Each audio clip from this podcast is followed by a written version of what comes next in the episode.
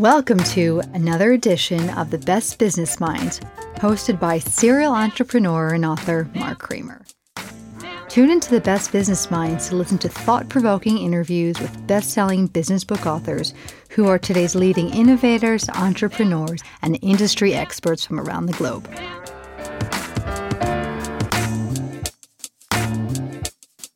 Welcome to another edition of the Best Business Minds, where we interview business leaders and academics that write thought provoking books. I'm Mark Kramer, a serial entrepreneur who consults with family businesses and entrepreneurs. Today, let's welcome Dr. Jerry Zimmerman, professor of the Simon School of Business at the University of Rochester. Jerry, welcome. About the book, why don't you give a little bit about your own personal background uh, and how you ended up where you are now. I uh, got my PhD in uh, economics and business uh, at the University of California, Berkeley, too many years to go to name. Uh, since then, I've been uh, teaching at the University of Rochester for over 45 years until I stopped teaching and moved to Denver in 2015. My career at the University of Rochester uh, focused on uh, how uh, firms, legal firms, uh, solve the uh, the incentive problems of motivating self-interested employees to pursue the firm's goals, or what's called the corporate governance problem. And and as a, as acad- as an academic, almost all my research looked at at this what we call the control problem. And uh, uh, all of my research focused on lawful firms, published a number of books, uh, lots of research papers, uh, and uh, I've always been very interested in uh, organized crime. And so when I stopped teaching, I decided to take my avocation in criminal syndicates and apply my academic training to understand how they solve the corporate governance problem. So that's why you wrote this book? That's it. And, and, and what are the three things you'd like readers to walk away from if, the, if they buy this book? What would you like them to walk away with? What I'd like them to walk away with is the same thing I'd like my students to walk away with, and that is, uh, you know, how do you solve the problem uh, motivating, attracting, and retaining self interested people to work in the organization. And, and the, the key takeaway is that the same principles that we teach lawful managers, unlawful criminal bosses figured this out on their own. They never went to the Wharton School or the, the University of Rochester. They figured it out themselves. And these same principles can be applied by lawful managers using uh, these uh, four crime syndicates as extended case studies? Well, I'm sure at Wharton we've graduated our share of gangsters, even if they are supposedly on the right side of the law, for sure. Uh, which gangsters, past and present, were you most impressed with from your research with, and why? Uh, the, well, you know, I focus on these four crime syndicates, and starting with the mafia, and Joe Bonanno, who started and headed the Bonanno family in the 20s, uh, basically was running that family through the 80s. Um, when you think about it, uh, 50 years of being CEO is pretty remarkable. Um, the the other guy who, uh, while we never con- condone the violence of these syndicates, you have to marvel at their ingenuity, and that was certainly El Chapo. Uh, you know, this this was an uneducated uh, peasant from Sinaloa, Mexico, who created and ran the world's largest drug organization that was a multinational company, and uh, he was arrested numerous several times. He figured out how to get out of prisons and uh, uh, now, fortunately, he is a co-resident of mine in Colorado. Only he's in a uh, federally uh, federal maximum security pr- uh, prison in uh, outside of Denver. Well, it sounds to me like you need to reach out to him to develop a leadership book um, from him and interview him because he's got plenty of time on his hands. But I think he only gets like an hour a day of sunshine, right? I think that's right. Yeah, yeah, that's my understanding. So, one of the things I'm curious about with any of these guys is their ability that you talk about, which is to think about things. You mentioned the book, The Most Vital Function of a Leader is Thinking. Why that over marketing, sales, or innovation? Uh, well, I view marketing, sales, uh, and to some extent innovation as the tactics. Uh, but before you get the tactics, you have to understand what what your strategy is, and you have to have people in the organization who can help the CEO run uh, an effective strategy leadership team, because the the CEO doesn't know everything, so he has to assemble the right people. He has to give them the incentives uh, and uh, to, you know to, to implement these. And so once uh, the CEO thinks long term, uh, then he relies on the people below him to do the marketing, to do the sales, and and even come up with innovative uh, products and services. Is there much of a difference between management styles between Latin American drug cartels, American mafia, motorcycle gangs, street gangs, Chinese triads, Japanese yakuza, I guess Eastern European, Russian mobs? Is there do they all operate the same way or are there differences in style that we can learn something from? Well, you know, they are all very different. Just as when you think about the incentives and the culture of uh, of uh, Amazon or Southwest Airlines, they all have different compensation plans. They all have different incentive schemes. Uh, they di- all have different cultures, but they all have the same four pillars. The four pillars are different, but they all have the same four pillars. So, uh, and and it starts with a strategy the Sinaloa cartel strategy was to smuggle drugs across the U.S. Mexican border. And that's a different strategy than the Hells Angels, uh, which is a motorcycle club that uh, uh, some of the these clubs have criminals in them. Uh, the uh, the American Mafia uh, had specialized by vices so during Prohibition, all of them were bootlegging. Once Prohibition changed, they then had to go find other illegal rackets. And as they did that, they had to construct different uh, incentive schemes to motivate those people, whether they were infiltrating and corrupting Wall Street or whether they were uh, stealing gasoline taxes from the state of New York. Now, they probably would have learned a lot and like to have Bernie Madoff as one of their made guys uh, to work with, that's for sure. And we've seen lots of those folks on Wall Street.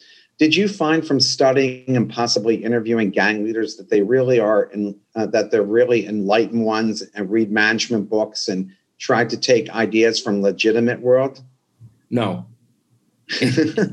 I mean, they they figured this out on their own. Uh, uh, the best example is uh, Lucky Luciano, who uh, survived major gang wars in the twenties, and he had you know he realized the gang wars um, uh, among the five families was bad for business because it's it's hard to do uh, vice crimes if everyone's hiding in their basements, and so he figured out he needed a, a, to form a cartel, much like OPEC, uh, in order to get the five families to stop warring with each other and to uh, figure out a way of solving their their conflicts of interest.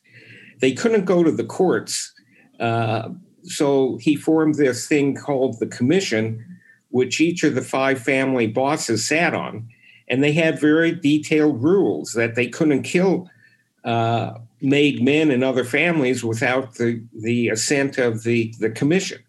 Uh, they couldn't operate uh, outside of their own territories in, in the five boroughs. And, uh, and so he, I can't say this with certainty, but I doubt if Lucky Luciano uh, read, went to Wharton and read management books. He just figured this stuff out. Mm-hmm. I'm wondering if the modern day uh, dons and heads of cartels who now employ lots of college graduates themselves, do you think that they read management books? No. when uh, I had interviewed Louis Ferrante, who was with, uh, I believe, the uh, Bonanno family, and I also uh, interviewed Joe Pistone, who was the FBI agent who later became Donnie Brat, who was uh, the movie Donnie Brasco was based on his life uh, in the Bonanno crime family. And they said that they felt it was easier dealing with gangsters than it was with legitimate people. That if you had a uh, if you had a problem with somebody else, you wa- tried to uh, work it out with them, and if that didn't work out, you kicked it upstairs to your boss, and then the four of you got together. And then the next time, if that couldn't happen, they got kicked out but if it got all the way to them to the top guy, well, then somebody wasn't going to walk out of there alive. But he said that so rarely happened, and people so rarely got cheated that uh, everything kind of worked very harmoniously for the most part. Well, you know, when, if you think about legitimate businesses and how they resolve conflicts of interest within their firm, it's very much the same sort of thing. If you have two divisions that are at somehow odds with each other, it ends up at the uh, at the at the maybe a vice president, senior vice president, or eventually the CEO.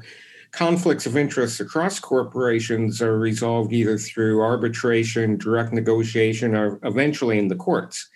And so, legitimate businesses have a, a, a dispute resolution process that the uh, organized crime can't follow if you look at the what's going on in Mexico, which is just a terrible situation now, uh, they haven't been able to solve this conflict resolution.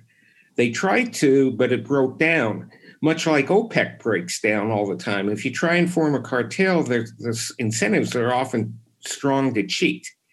Mm-hmm. And um, the, the amazing thing to me was that the mafia and even the Hells Angels uh, figured out a way of having a, a, version of a, you can think of it as a Supreme Court or you can think of it as a board of directors. They, they solved those problems uh, uh, internally. And um, so conflict resolution is an important part of both lawful and unlawful organizations. One of the things I, I read Joe, Joe Bonanno's biography myself as well and you had mentioned uh, that he ran the Bonanno family for roughly uh, 50 years, and, and in some cases, they say he ran it for 36 years and was retired for 36 years. But eventually, he was pushed out the door of his own family. What, what, what went wrong for somebody who survived at the top for so long? And what can we learn from that, especially for people who are hoping to have longevity as CEOs of their companies? I tried to figure that out, and uh, it the evidence is a bit sketchy about went wrong there. Uh, you know, he was whisked off the streets of New York City and held somewhere for three weeks until he was released, and this was right before he was. Um, you know, this was right before he was scheduled to testify before a federal grand jury. You know, I I don't know this. I'm just conjecturing, but uh, he may have got rubbed the, some people the wrong way. It's just politics. Uh, you know, it's a similar, not identical, but similar process that we're observing with Andrew Cuomo in New York City. He may have gotten too arrogant. This is Joe Bonanno. He yep. a few years later he wrote this tell-all book that really got a lot of mafioso uh, upset, and it really his book was the roadmap that Rudy Giuliani used to take down uh, the mafia family. So I suspect that he must have started rubbing some people the wrong way.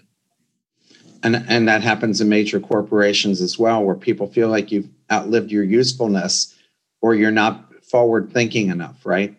That's right. You know, and another conjecture is uh, during the 60s, the mob had this uh, debate, if you want to call it that, uh, over whether or not they should uh, go into the business of selling drugs.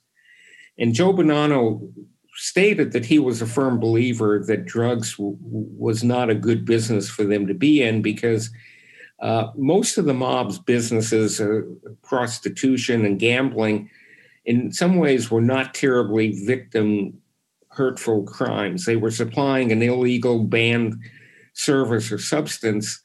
Uh, and, and Bonanno thought that um, uh, drugs uh, would change the culture and the public's view of, of the, his family.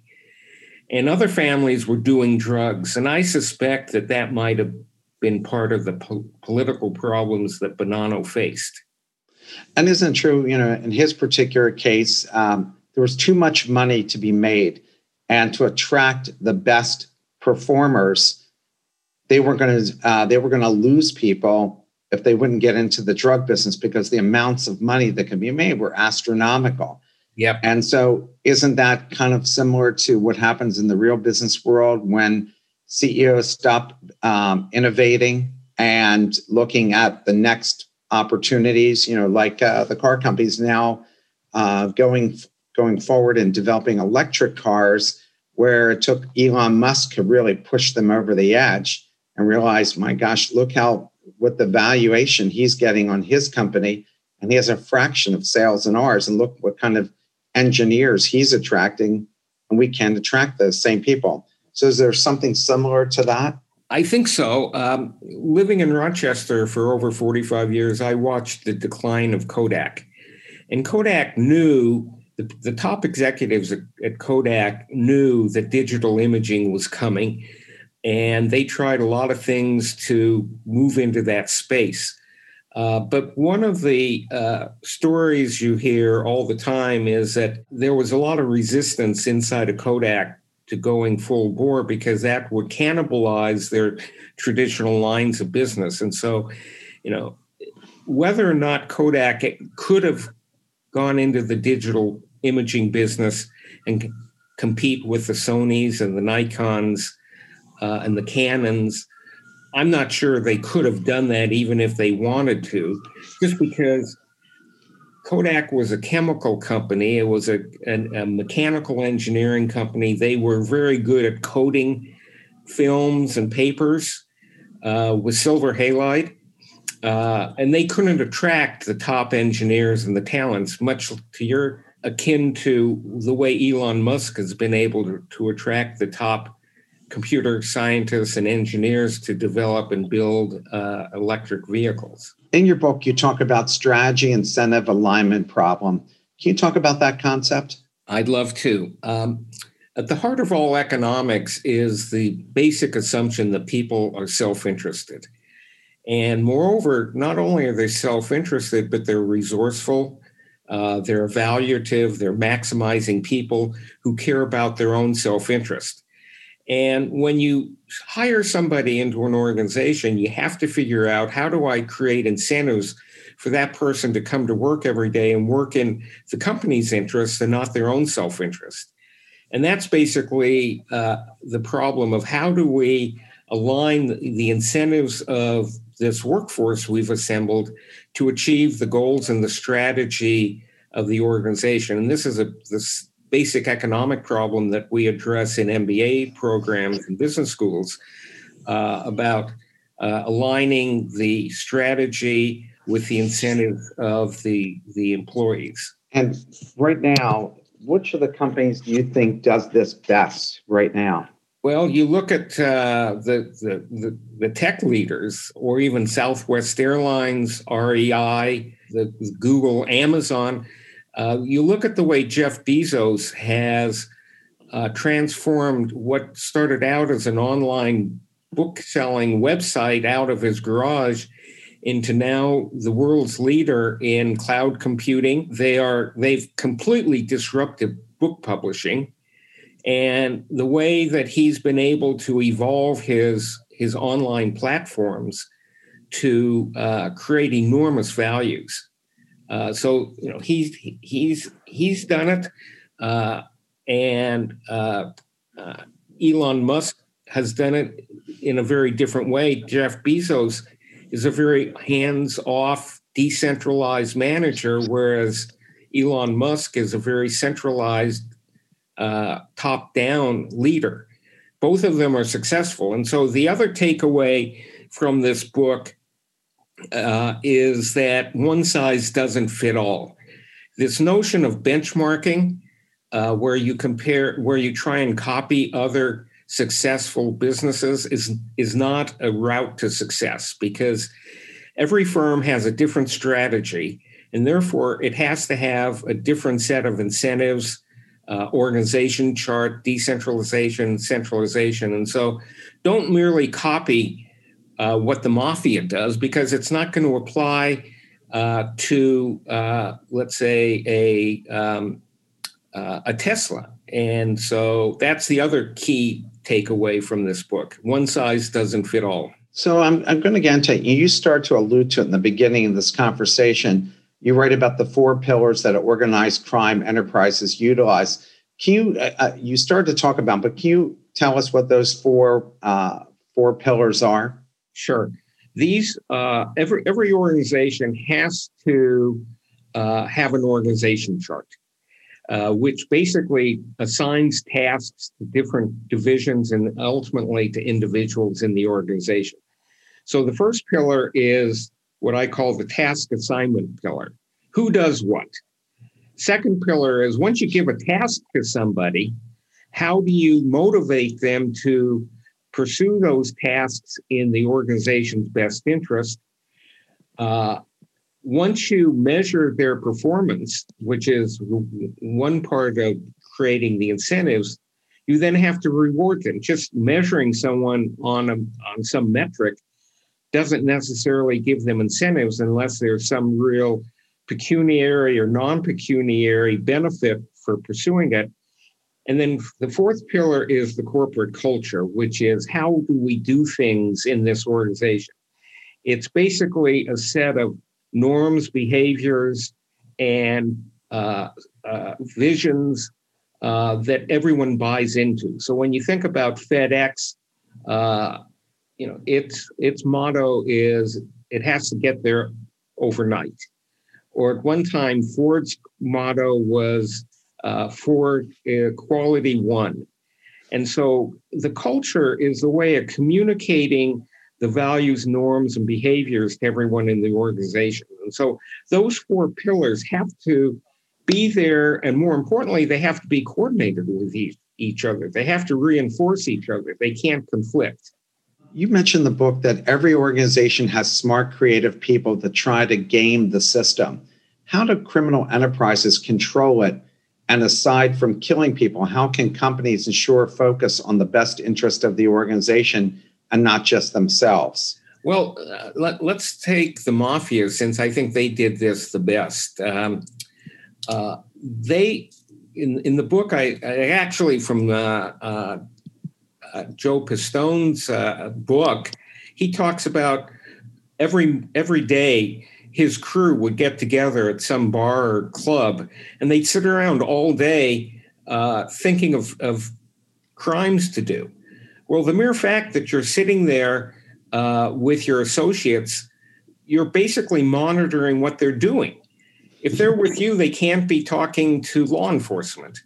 And so they're monitoring each other. Uh, and they're also building com- camaraderie, which is part of the culture. So, a key part of the culture of this uh, of these uh, mafia families was these local uh, gr- crews would would uh, would, mon- would would sit around and observe what everyone was doing. You know, they they observed uh, how much cash everyone had. And if somebody had too much cash or more cash than they, they thought they should have, that was a red flag. So it was much like corporations that have whistleblower programs. The mafia figured out a whistleblower program of these sit downs and these uh, these uh, daily uh, club events where they would play poker and chit chat and and keep an eye on each other. The Godfather movies uh, were mentioned in the book, and you wrote about Don Corleone, one of my favorite characters, uh, a reasonable man, and at times had to be ruthless. Can a leader be respected if they aren't ruthless, both in the world, in that world, and in the legitimate one? I think ruthless is a pejorative term.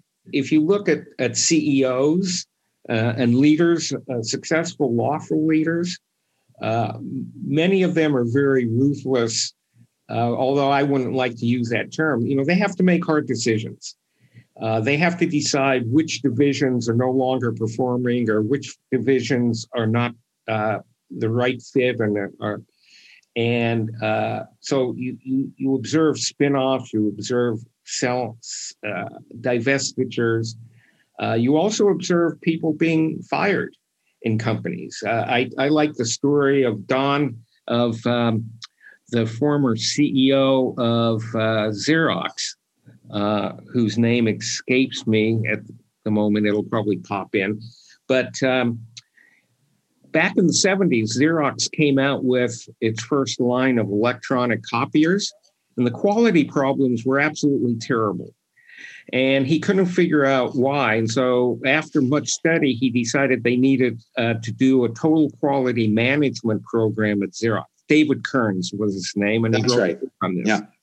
And he tried to get people uh, on the bus, old time Xerox people who'd been there, on the bus to adopt total quality management. And some of them just didn't either didn't understand it or couldn't do it. And so he had to get rid of them. Uh, and was that ruthless or just smart business? And I, David was a very successful CEO who who knew how to get things done. Um, do criminal enterprises succeed even with poor management if the product is very much in demand, like drugs? Because I'm thinking that the drugs sell themselves. In the real world, Steve Ballmer was very mediocre during his 10 years of running uh, Microsoft and yet they still put away billions and billions of dollars. I guess they have you know over a hundred billion dollars in cash now. So can you still be profitable and make a lot of money even if the management is not particularly good? What did you learn? Well, you know, I I think Microsoft uh, versus the drug cartels is an interesting comparison. Uh, the drugs do sell themselves, but uh, in the case of Microsoft, uh, there's a, a, fairly high uh, cost of moving away from a Microsoft Windows based computer system. And so those uh, uh, transaction costs of shifting are going to keep people on the Microsoft platform because there really wasn't a very easy way to switch off of that. This, we see the same thing uh, with with Apple iPhones that people are very you can say loyal because they know the system, they're comfortable with it, and, and a lot of people don't want to incur the cost of moving from an iPhone to an Android device. Drugs sell themselves, and so people don't care whether or not they buy the drugs from, let's say, the Sinaloa cartel or some, or from the Tijuana cartel. Uh, and so the the cartel that is best able to get the drugs across the country is going to succeed. And so there, they, they, there really is a, a, difference there, and it has to do with switching costs. Yeah, I, and I, I'm I'm imagining that, of course, that happens every day in corporate America, where you end up staying with some particular product or service or um, law firm, accounting firm, because the switching costs are too much. And yet those companies still keep continue to pile up the money until someone builds a better uh, product. And then they cease to exist like blackberry. What happened to blackberry? They dominated uh, they did but they they couldn't innovate. They couldn't end up competing with uh, smartphones. And and does that happen also in the world of organized crime that if you don't keep innovating there and and you talk about innovation um, how criminal enterprises encourage how do criminal enterprises actually encourage innovation and attract uh, smart people? You give a great example using the sinaloa cartel in the book. So can you, can you talk a little bit about that? El chapo guzman um, was incredibly uh, smart, and I, I, I, am not heroizing him, and and you know, my co-author and I uh, abhor the violence and and the damage that his product does to society and to the Mexican uh, people, uh, but. Uh, you have to step back and understand that, you know, this guy was incredibly innovative when it came to smuggling techniques. You know, he was the master of building tunnels under the border. Uh, he was a master at figuring out how to get the thing, the drugs into the country by packing them uh, in cans of Mex of uh, chili. Uh, he was a master at uh, taking uh, railroad tank cars and fitting them with concealed compartments where he could put the drugs in, ship them to Chicago, and then uh, get them out of those containers.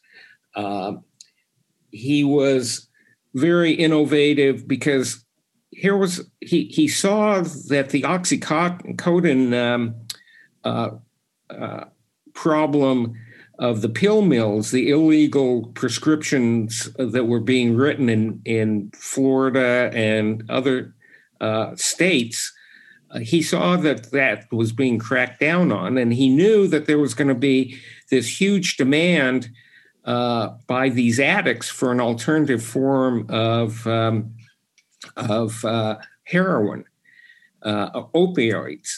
And so he he brought in Colombian uh, chemists, and he learned how to, he developed an R&D process where he was able to convert Mexican low quality heroin into high quality Mexican heroin that could be a substitute for uh, the uh, OxyContin and uh, fentanyl, and and he he innovated there. I, I, I hate the way he innovated, and I it, it's just a terrible tragedy about the drug addiction problem we have in the U.S. Uh, but he he was just as innovative as Steve Jobs was in terms of seeing a demand and how the market changes and and how to respond to it. Well, too bad I can't invite him to the Angel Venture Fair and be our keynote speaker uh, this year, but maybe we can do it through Zoom with him and uh, get his input on how he was able to build it. Which brings me to another thing about El Chapo. Uh, according to your book, he essentially employs about 150,000 people uh, worldwide, making him one of the largest businesses in the world. What can we learn in terms of developing an international organization with so many cultures to manage and so many partnerships to manage? Well, you know, the the problem I had uh, in writing the book was getting information. You know, I did not spend a lot of time interviewing. I didn't interview any criminals. I just refused to do that. Rather, I relied on uh, public sources, newspaper articles, a lot of uh, books. Uh, and with the American Mafia, we just have a plethora of books and and firsthand accounts uh, from mobsters who were willing to write biographies about this. And you mentioned Joe Bonanno's book, which was a treasure trove of information about the economics of that organization. Unfortunately, Chapo and his associates never wrote books about how they ran uh, the the uh, the Sinaloa cartel. I'm sure that if anyone tried to do that, uh, they wouldn't never have gotten to the first draft before their head was on the side of some highway. but but he had to be pretty sophisticated, uh, and he wasn't multilingual as far as I know. But to be able to run an, a global organization like that and deal with all these cultures and be able to grow something like that, it, it had to take significant skills to be able to go and do it. Was there anything that you uh, observed in his skill set that allowed him to grow such an enormous company with really virtually no education and learning as he went. The, the sad thing about El Chapo was uh, he basically used one primary tool to run his organization, and that was killing people. And by his some accounts, he personally killed 2,000 people. So this was a bloodthirsty guy who only knew one thing, and that was power. And anyone who crossed him, he he took him out. The the mafia figured out that that was not a good way of running the business. You know, in in in terms of Sinaloa, you know, it was a very poor state in Mexico, and there was basically an unlimited supply of uh, people operatives for him. And if and we talk about uh, you know uh, systems in companies, meritocracy systems where people who perform rise to the top. Uh, well, El Chapo had a, a, similar meritocracy system, only it was people who didn't perform didn't survive, literally didn't survive. That sounds uh, like a Joe Stalin uh, management system. That is perfect, and yeah. you know, uh, you know, lawful managers can't do that, and thankfully. But on the other hand, they do have uh, terminations. Uh, people get fired. Firing people is a traumatic event. It's not a physical violence, but it's a psychological violence, and and that's uh, the way a lot of companies um, keep people motivated, either through promotions or terminations. So let's talk a little bit about power. Paul Castellano, headed the Gambino family uh, after Carlo Gambino had uh, started it, and I actually think that was Lucky Luciano's family originally, and it changed over names uh, until John Gotti had him killed. Was said to run the organization like a CEO of a Fortune 500 company. It wasn't just a, a power struggle between uh, struggle because his predecessor ran the family successfully for 20 years. Castellano only lasted nine years. Gotti himself only lasted six years. What can we learn from the Gambino shortened shortening of leadership terms? And I understand maybe they're not as powerful as they once were. Well, all of the five families were pretty much decimated by Rudy Giuliani's um, uh, what were called the commission trials in the 80s. And they never really they never really recovered from that. Uh, I'm, I'm, as a scientist, I'm a bit reluctant to draw too much conclusions or inferences based on one observation uh, that you talked about. You know, Gotti was pretty much uh, an, an, outlier of these family bosses. That he was uh, very uh, showy. He liked publicity. The vast majority of those family bosses shunned publicity. They knew that they didn't want to be in the public eye. And Castellano was certainly in that uh, realm. I tend to view Gotti as an outlier. That he came along, he was a he was the dapper don. Uh, he loved publicity, and uh, eventually it caught up with him. Now, I guess maybe he modeled himself maybe after Al Capone, who also seemed to relish uh, publicity. Uh, he did, and and again, uh, the story of Al Capone is he did himself in. Uh, you know, Al Capone uh, thought he was being a good businessman by keeping detailed profit and loss statements of all of his operations, every speakeasy, every uh, brothel. He had uh, he knew what the the free cash flows were from each of those, and and if the free cash flows weren't high enough, he would step in one way or the other. Well, these detailed records proved his undoing when the IRS can't come along, seizes them, and shows that uh, he was evading taxes. So the feds got uh, Al Capone not because he was flashy as much as because he was stupid in keeping these detailed financial records. So let's talk about the Hells Angels. Um, after reading the Hells Angels chapter, I was wondering what impressed you about them and what can a legitimate business learn from them? The, you know, the first thing about the Hells Angels is that they're not uh, primarily a criminal organization, they're a fraternity. They attract people who love to ride their their Harley Davidsons. They love to go on these long motorcycle rides. They li- they love to brawl. Uh, the vast majority of them, as I understand it, except in Canada, are not. Uh, the clubs are not primarily the focus of the the criminal activities, but what a, a, a but they created this enormously uh, this enormous brand, the Hell's Angels. And when you say the Hell's Angels to someone, what's the first thing that pops in your mind when I say Hell's Angels? Oh, I imagine uh, guys in leather jackets and uh, helmets, riding motorcycles, uh, tearing apart bars. Uh, and, and, and and the patch. Yeah, right. Of course. Talk it, about their whole system. And and so to be a Hell's Angel, uh, once you're Hell's Angels, you then get the patch. If you leave the Hell's Angels, you have to give the patch up.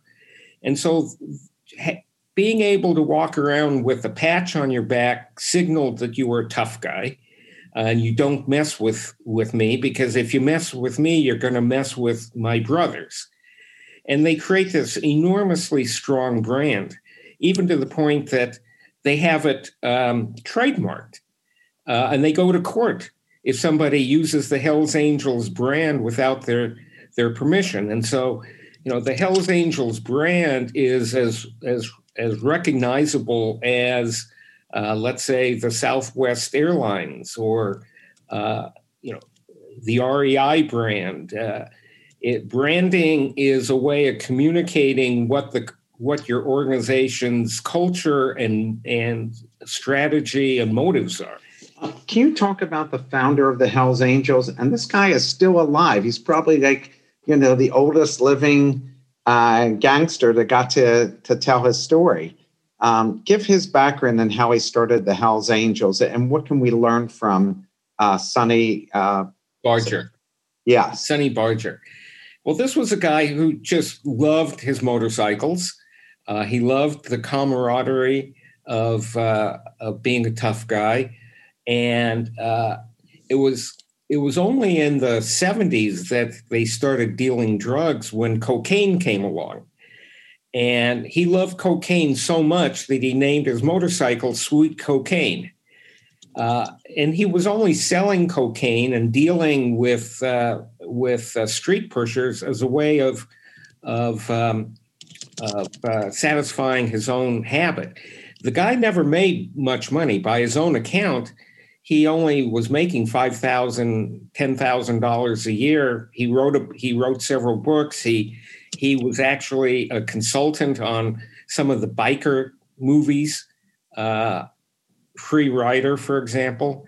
And you, you know, you, when, when he was when he was uh, uh, arrested and thrown in jail, he couldn't come up with hundred thousand dollars for bail. He sat in jail for for a year before his court trial, and uh, so to him, running a, a, a, criminal organization was far less important than making money uh, uh, or riding his bike. Making money was less important than riding his bike and partying. And, you know, that was his self interest. His self interest was being a biker and not being a criminal. Criminal activity was just a way to subsidize his bike riding how are the leaders trained in the mafia, cartels, and motorcycle gangs? Do they have any kind of formal training process? And is there anything we can learn from that?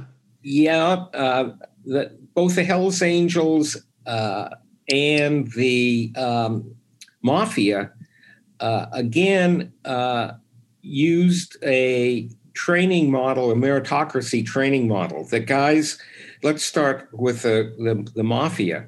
Uh, guys would would become associates with uh, made men, and these made men ran small crews, and and guys who were successful, uh, much like the Peter principle, uh, would get promoted to be a made man in in a formal initiation rite where they would prick their finger and pledge loyalty to the family, and those guys who were good and loyal. Loyal was was probably more important than being able to generate a lot of cash being loyal to the family. If the boss called you up one at two o'clock in the morning and said, I want you to go beat up some guy, you did it. You didn't ask why. And so guys who were loyal, guys who were successful, uh, would be promoted uh, from associate to a made man, then from a made man to a captain, and eventually to be be boss. And so there was this strong uh, incentive to uh, to perform in both cash generating and loyalty. Uh, Sonny Barger had a similar system in the Hells Angels that, again, they they would have uh, hang-arounds who would then be admitted to the the chapter, and and those guys who were tough and um, were good at fighting would be promoted to become like sergeant at arms. Uh, and or to eventually become president of their clubs. And so it's very much the same incentive systems within lawful organizations that people have strong incentives who want to get promoted, to get ahead, to make more money, uh, do things uh, in order to advance the interests of their organization. Are is there progress in organized crime in terms of women's roles in their world? I mean, how are they dealing with that, and how can you know regular corporate America learn something from them about how they're dealing with that because I understand there are now women who are running some of the drug cartels. That was one of the most fascinating things and pr- probably the most controversial thing in, in the book was I raised the question in, in the four crime families, including the Bloods and the Crips, uh, which we haven't talked about, uh, female members were excluded. Sonny Barger explicitly had a rule that there was was not going to be any female members. The mafia would not admit uh, female members as, as made females or made uh, women. It was an all male organization. And then the question is, as an economist, why is that the case? Uh, and and you know, I offer a couple of hypotheses, and these are purely hypotheses. One one is that women are less prone to violence. It's just not in their DNA. Uh, if you look at murder rates among you know who commits most murders it's mainly males and so if you're running a criminal organization where you have to occasionally use violence uh, women are not primarily the best at doing this uh, so that's one hypothesis the other hypothesis is that um, uh, sexual harassment uh, and the conflicts between males and females in, in organizations over this whole uh, sexual harassment is much easier to deal with in a lawful organization. In an unlawful or- organization, if uh, a male or a female feels uh, jilted, well, if they go to law enforcement and spill the beans, that's devastating. And so, one way that you prevent those conflicts of interest is not to have female members. Now, the cost of that is that you have a less diverse organization. Uh, all lawful organizations see the benefits of having a diverse workforce in terms of getting different ideas and perspectives. Well, you know, it's a cost benefit trade off. Uh, we economists talk about cost benefit trade offs all the time, and criminal organizations have a very different cost benefit trade off of having a diverse workforce than a lawful organization. I think uh, we all have kind of uh, maybe not even a working knowledge, but know the names, the Bloods and the Crips. And they, I believe they started in Los Angeles. Am I correct? Did I read that in the book? Yes. And now they're national organizations with chapters throughout the country. How did they, what did you learn about these street gangs have now become, you know, rival the mafia and drug cartels? Uh, that was an, a, a fascinating story that I didn't really fully understand. But uh, much like the the Hell's Angels started as a fraternal organization where they were providing a lifestyle uh, for their bike riders, the Hells and Crips were uh, street gangs of uh, young blacks, males primarily, who had no father figure. They had terrible home lives. And so they joined this, their street gangs in order to provide uh, again, a fraternity, people to hang around with, father figures uh, to some extent, uh, and also safety, protection. That if you're a member of a of one of those uh, organizations, uh, one of those clubs, uh, you, you, know, they, if your sister got beaten up or or assaulted, the the the the club would come to their defense. Uh, and so they, like the Hells Angels, did not start as a criminal organization. They did petty crime, of course. Uh, and most of them don't really sell drugs. Most of them are uh, just more think of them as a as a tough gang fraternity. We have a question here. Um, what's one blind spot that we can learn from the drug crime leaders to help drive innovation product to advance humankind? Oh, that's a great question and probably worthy of another uh, hour. But I think the one thing uh, that, again, the key takeaway from this book is you need these four pillars. And while you cannot copy the four pillars of the uh, of, of any of these criminal organizations, you can learn about uh, how to assign tasks to people and give them incentives to innovate. And so uh, all all organizations need these four pillars, and and that's really w- what the bottom line is. Don't you can't really learn anything particular about the four pillars uh, of any of these criminal organizations other than they had them. They worked well, they were coordinated, and they were constantly being revised as the external environment changed. Um, another question that we have here is there must be something to learn about security too. These characters are very good at keeping trade secrets. Is there something to learn from these organizations about keeping corporate secrets? Uh, yes. Um, a gun always helps. A gun always helps. Yeah.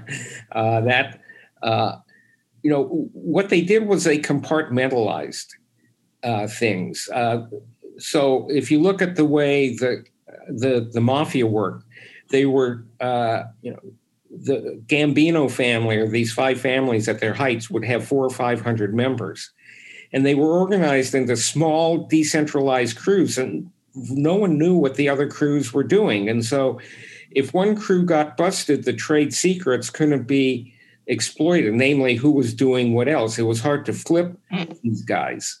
Uh, and in fact, it wasn't until uh, the RICO laws came along that they were able to um, get the bosses of these families.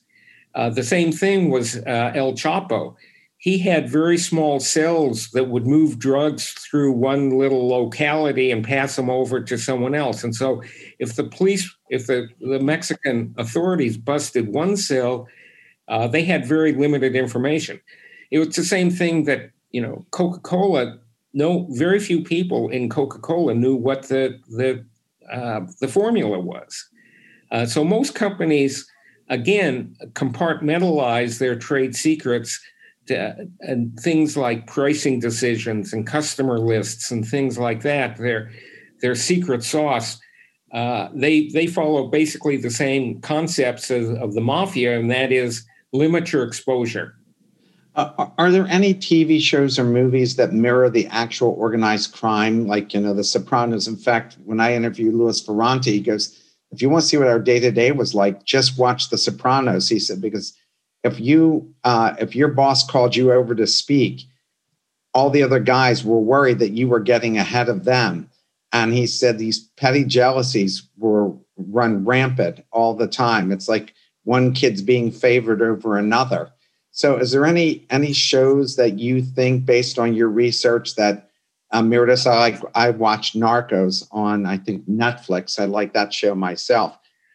Uh, well, I just finished watching uh, some of the episodes of Drug Lords on on uh, Netflix as well, and uh, they're all fascinating. That you know, all of them give you uh, a little window into their these crime syndicates but none of them really, in my view, really get into very much depth about the organizational economic principles, and very few of them really uh, analyze the four pillars and talk about how the four pillars are used. Um, but uh, you know, like reading crime books or watching these uh, documentaries, uh, people are just fascinated by this, and it's it it, it goes back to when I was a young child. Uh, you probably don't remember Eliot Ness and the. Oh, I loved Eliot Ness and the Untouchables. Yeah, yeah. Is there, after doing all this research, is there one leader that really stood out to you and said, "This guy could be running a Fortune 500. He's just super smart, in the way he runs his operation and the way he's grown his business? And what could we learn from that person? Well, you know, we've talked about uh, Joe Bonanno, and uh, Joe Bonanno in his book says the, the key thing in, in uh, running a business is forming a monopoly. And so he had monopolies in New York City, uh, in uh, uh, in I think cheese and in linen supply. you know, they formed cartels. Probably the interesting thing to me I didn't know was the mafia families in New York City basically enforced cartels among the concrete uh, companies and and the electrical trades and a lot of these trades. So they got in there by corrupting labor unions, and then once they had control of the labor unions, they were able to go to the companies that uh, hired that labor and said, "Look, we're going to fix the bids on con- concrete contracts." And any company uh, that violates who's going to be the low bidder uh, that we designate is going to get whacked. And so they were uh, they were doing this for a fairly small fee. They were only charging maybe three to five percent of the contract price, and so they basically used violence against the concrete companies to enforce the cartel. That's something that OPEC has never been able to do. OPEC has been rampant with cheaters. And so the mafia stepped in and said, "Hey, here's a business opportunity for us. Let's uh, let's be the cartel enforcer." Hence, why you got cement boots, right? Yeah. So, what is the future of organized crime? Um, because as drugs, bookmaking, online gambling, prostitution have been made legal in different places. I mean, my gosh, you know, if you would have looked at this in the past, you would have uh, said to yourself, hey, wait a minute, casino gambling, that's not going to happen outside of Las Vegas. And now it, it's everywhere. If you're going to say uh, bookmaking, you know, the more uh, city, state, uh, and even the federal government needs cash, they're quickly legalizing this. I saw a, a column in the Wall Street Journal that says that within the next 10, no more than 20 years, every drug will be legalized in some way. And it's going to put uh, urban people who make money in urban areas uh, at a disadvantage in terms of being able to create wealth. So, what do you think is going to happen to organized crime over the next 10 years? Well, first of all, organized crime has existed as long as mankind. And as long as people ban substances or tax them too highly, you're going to have way people coming in with cheaper sources. So even if if uh, drugs are eventually legalized in this country, uh, the tendency is going to be to put very high taxes on them, and uh, and that still creates an opportunity for criminals to come in and supply the same products at lower prices. We saw the same thing in moonshiners. Uh, you know, uh, liquor was legal prior to prohibition, but it got so highly taxed that there were still organized criminals providing it. So we we're going to have to adapt like uh, organized crime has, because as jobs disappear, for a variety of reasons, right? Because of um, climate change and so forth, that they manage to adapt, we have to adapt. You know, the, the, the primary lesson from economics is that people are resourceful. And so, whenever something comes along that constrains people, people are going to figure out ways to get around it. The classic example is when they lowered the national speed limit from 70 miles an hour to 55 miles an hour, uh, it created a whole industry of, um, of CB radios and radar detectors. Uh, we're going to see the same thing uh, occurring that you know once uh, we people get vaccinated for for COVID, uh, there's going to be uh, these uh, passports, these vaccination passports that allow people to move from place to place. Once that happens, I predict you will find criminals selling fake passports. So uh, there's always going to be innovation whenever you can provide a, a good or service that people demand at lower price than they can get it elsewhere. Jerry, I want to thank you so much. I really think you should work on a next book where you actually interview these guys uh, and and find out, you know, ask them all the different management and business questions and see what you learn uh, from them in person. But I really enjoyed your book. I wish you best luck with this book. And thanks everybody for coming on today to listen to Jerry. Jerry, have a great rest of your weekend. Thank you very much. I enjoyed it. Take care, everybody. Thank you for listening to another episode of The Best Business Minds. Tune in every Friday at 12 p.m. Eastern Time for our live recordings. Go to www.thebestbusinessminds.com for more information and follow us on LinkedIn and Twitter to be kept up to date with our upcoming guests and other bonus material. See you next time.